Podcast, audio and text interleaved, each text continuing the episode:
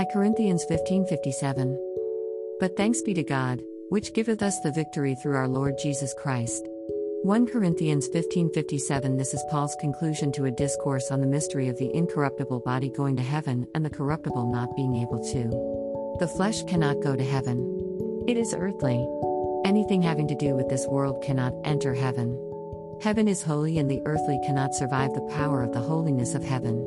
At the last trumpet sound, those that are dead will be raised spiritually to be with the Lord, and those who are alive will be changed and go to be with the Lord. That change has to happen because flesh and blood cannot live in heaven. It is corruptible. We have to be changed to the incorruptible that can live in the holiness of God. So, the mortal has to be changed to immortality.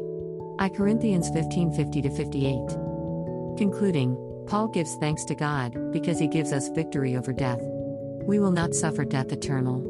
Our physical body may die, but we keep living. Verse 56 states that the pain of death is sin. But for those who have received Jesus as Lord and Savior, there is no sin. Our sins, past, present, and future, have been forgiven, never to remembered. And their sins and iniquities will I remember no more. Hebrews 10:17.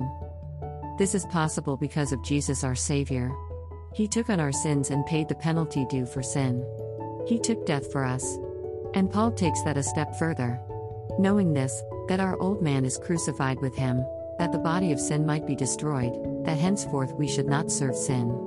Romans 6 6. What Paul is saying is that when Jesus took on the sins of the world, and yes, literally, he took on all sin, it was as if our unregenerated person was there, dying with Jesus so that we could be reborn of God, a new creation. Therefore, if any man be in Christ, he is a new creature, old things are passed away, behold, all things are become new. 2 Corinthians 5:17. These are hard concepts to understand because we are trying to understand them in earthly terms.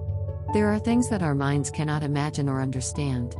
The scriptures unfold these mysteries, but like the apostles when Jesus told them so many times of what was going to happen, they did not understand, just as we don't understand with our earthly understanding how these things can be.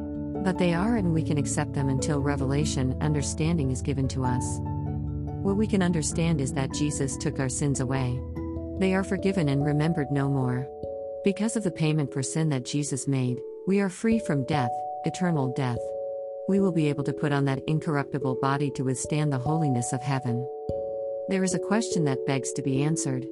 What about the sins we are committing? We sin, but we don't have the sin nature. Our spirits that were reborn are free from sin and in constant communication with the Holy Spirit.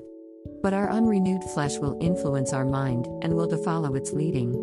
This is why reading the Bible daily and praying, speaking to God, daily influence our will and minds to overcome the cravings of the flesh.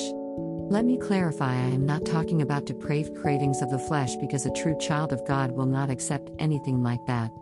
This is opposite of a person who is not born again. Their spirit is not in communication with God. It will accept anything the flesh influences the mind and will to do what it wants. With Paul, we give thanks to God for his mercy and grace, mercy toward a helpless sinner and grace to live out our lives in the Lord. We give thanks to God for the better than good news of salvation in Jesus. And we give thanks that whether we physically are dead or alive, we will put on incorruption and immortality to be with our Lord forever.